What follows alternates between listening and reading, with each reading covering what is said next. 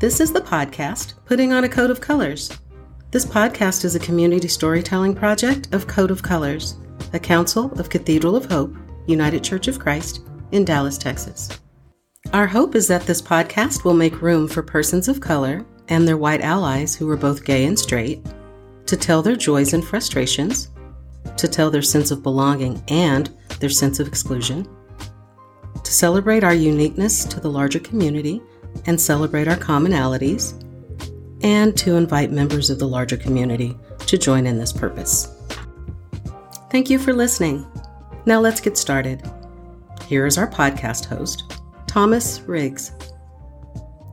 In this first section of this podcast conversation between Julie and Kasandra, we learn how each one of them came to Cathedral of Hope and how they met and became friends in a small group at Cathedral.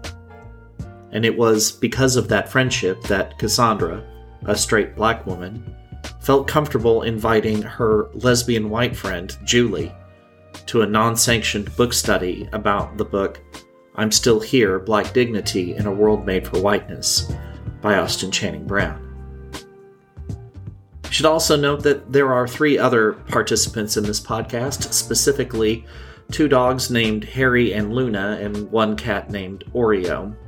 So you're going to hear the tinkling of the dogs' name tags when they shake their head, they're panting while they're being petted, and the cat meowing in protest when being picked up. You see, everyone is invited to this podcast.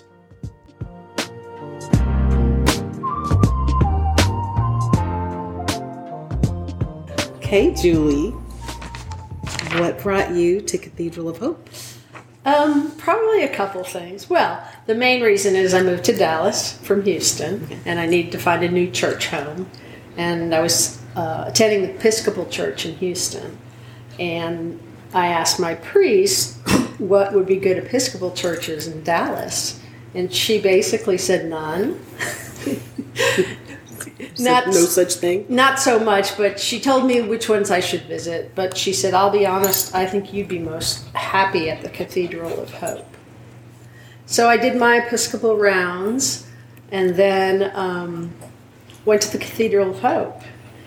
And, of course, I loved it, um, mainly because they were offering the contemporary service. Mm. And that's kind of my bent. Mm-hmm. So I think the combination of that and the beautiful place that it is caused me to stay.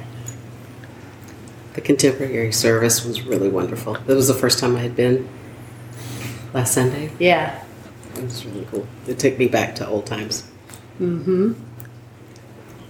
How about you? We, Thomas and I, were looking for a place to worship together because he's always worked at churches, and mine was in Keller. And so I always just picked, it was like a non-denominational Harvest Church, a place for the kids where they could be involved in youth group and stuff like that. And so once one was gone to college, they were grown, and we moved closer to Bedford and here. That was a place we chose together. So John Arney um, plays flute in the orchestra, and he had invited me over there one Christmas. So I got to see, you know, things go up and down and up and down. I got to see the big, the big fuss. Um, But in it all, it still felt like what heaven must be like. Mm. Everybody was there, and the day that I was there, the, the soloist had a dog, and it was just beautiful. So Thomas and I decided to go there. That was a place we got to choose. Okay. And so, you know, you presuppose things about people. Yeah. Um, I thought the reason y'all were at Cathedral of Hope was because Thomas had a daughter that is on the gender spectrum.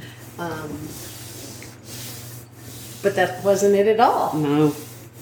I know for him it was one of the first places he got to choose where he didn't have to work there. And for me it was just, it was, a, we, it was important for both of us that we had a church that we both went to. I didn't want to go to his own church. Makes sense. Yeah. What makes you happy about belonging to this church? Well, kind of like you mentioned, um, it's diverse. Mm-hmm. Now, not as diverse as I would like it to be, but it's diverse um, in age, because at the contemporary service, the, the mean age is much younger yeah. than the other services. Mm-hmm. Um, I like to be around different generations. It's very important to me.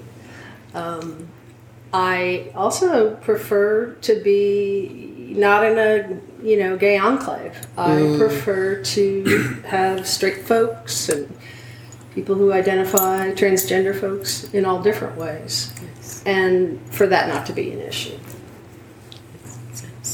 Um, so I always say old people and babies are important to me. I never thought about the generational piece. I think the traditional service, I'm surprised that there's a lot of older people, is what I see. So it's it's nice when they used to bring the youth in for communion first to go up front to see all the young the young people in there. Pre-COVID. That. Pre-COVID. Pre-COVID. Yeah. Yeah. Um, I I would love to see more folks of color, mm-hmm. um, uh, more. Asians, you know, they have a Spanish service, so I think predominantly the Hispanic folks go to that service, um, which uh, is great because I don't speak Spanish, and I'm glad that they have a service that is their first language. How long have you been attending? Um, three and a half years. I want to say since twenty nineteen, maybe, for us. Well, we went to the same membership class, if you remember. You were in there. I keep imagining Lisa. I connected with your yeah. husband, the Swede. Nice. Um, over my last name, I believe. Nice, nice. And not the, yeah, the downstairs and the interfaith, but the upstairs and mm-hmm. the interfaith, the big one. Mm-hmm. Nice. Okay. I didn't yeah. know. And then you invited me, I think, to the book study. Yeah, that's what I was just looking at. I was thinking, um, we did that book study in the summer of George Floyd. Okay. Is when I first was introduced to to Austin Channing Brown's book, I'm Still Here. Um, and I was going on walks because we were all in... We were all locked up and locked yes. down, and I was going on walks and listening to that audiobook. And as it was happening, it was, you know, there were so many things happening in the movement. There were so many protests. We saw probably more calls for social justice. You know, like I think the New York Times said, since the nineteen sixties. Like, because it was here, and it was big cities, and small towns, and then it was the world.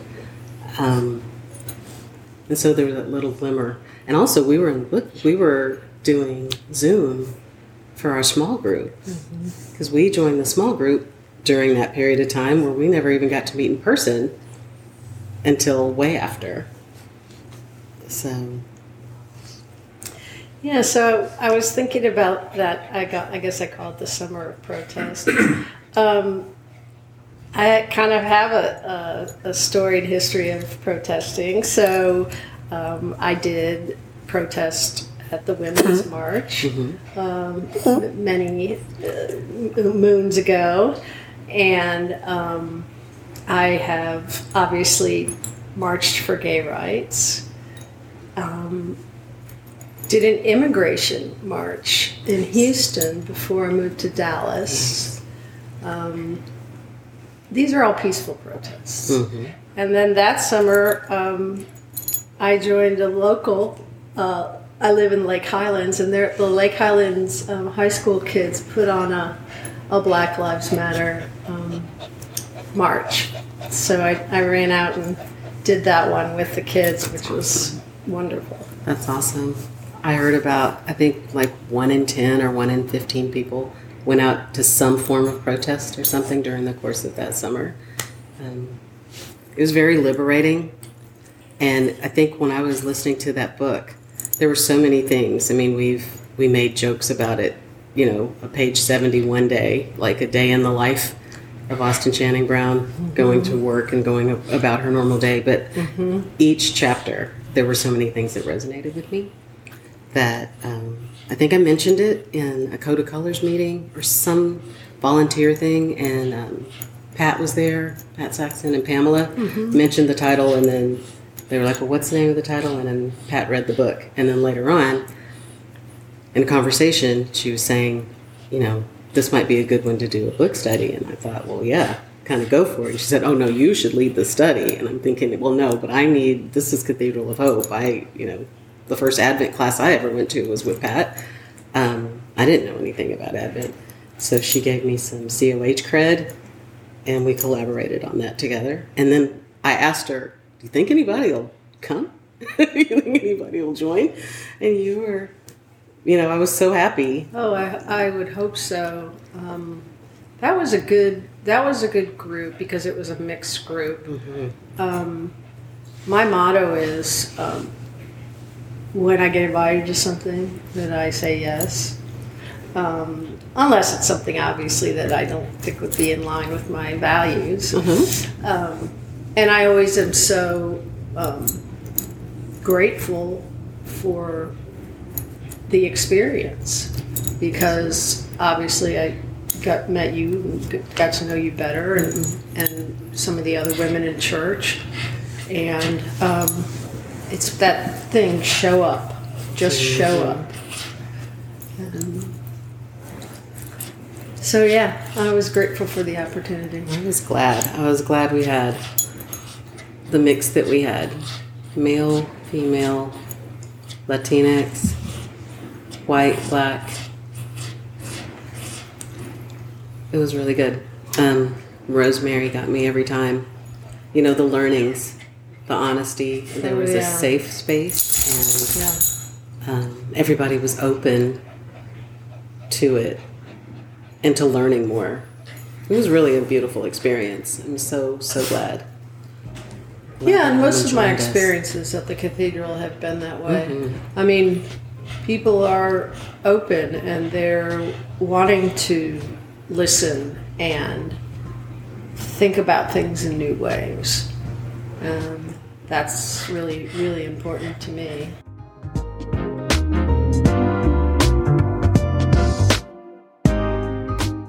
Thank you for listening to this edition of Putting on a Coat of Colors. This podcast is a community storytelling project of Coat of Colors, a Council of Cathedral of Hope, United Church of Christ, in Dallas, Texas. Cathedral of Hope is the largest predominantly L G B T Q I A plus congregation in the world. Our church has a strong community presence and global reach through its online ministry. We self-identify as a church that is progressive, inclusive, and social justice-minded. You can find out more about Cathedral of Hope at www.